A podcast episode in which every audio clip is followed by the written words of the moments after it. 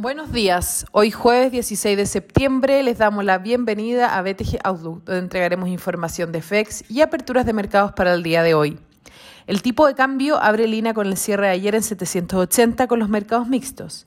En Estados Unidos los futuros borran parte de las pérdidas con las que transaban más temprano, luego la publicación de datos económicos en Estados Unidos con las solicitudes iniciales de desempleo en línea con lo esperado y ventas minoristas sorprendiendo positivamente con un crecimiento de 0,7% intermensual en agosto, mientras que se esperaba una caída de 0,7%.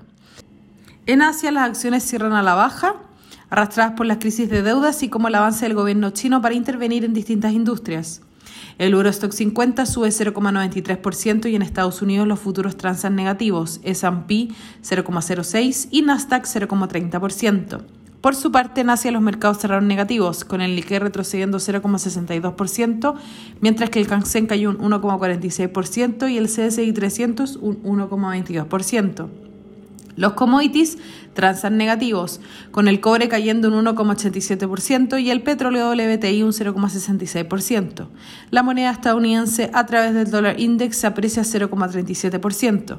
Por su parte, la tasa del bono del Tesoro de 10 años transan 1,33%, tres puntos base por sobre el cierre de ayer. El tipo de cambio opera en 779 hasta ahora, con el dólar apreciándose a nivel global y el cobre negativo. En cuanto a los técnicos, las principales resistencias se encuentran en 780 y luego en 785. Por su parte, a la baja, los principales soportes se encuentran en 778 y luego 775. Muchas gracias por habernos escuchado el día de hoy. Lo esperamos el lunes en una próxima edición.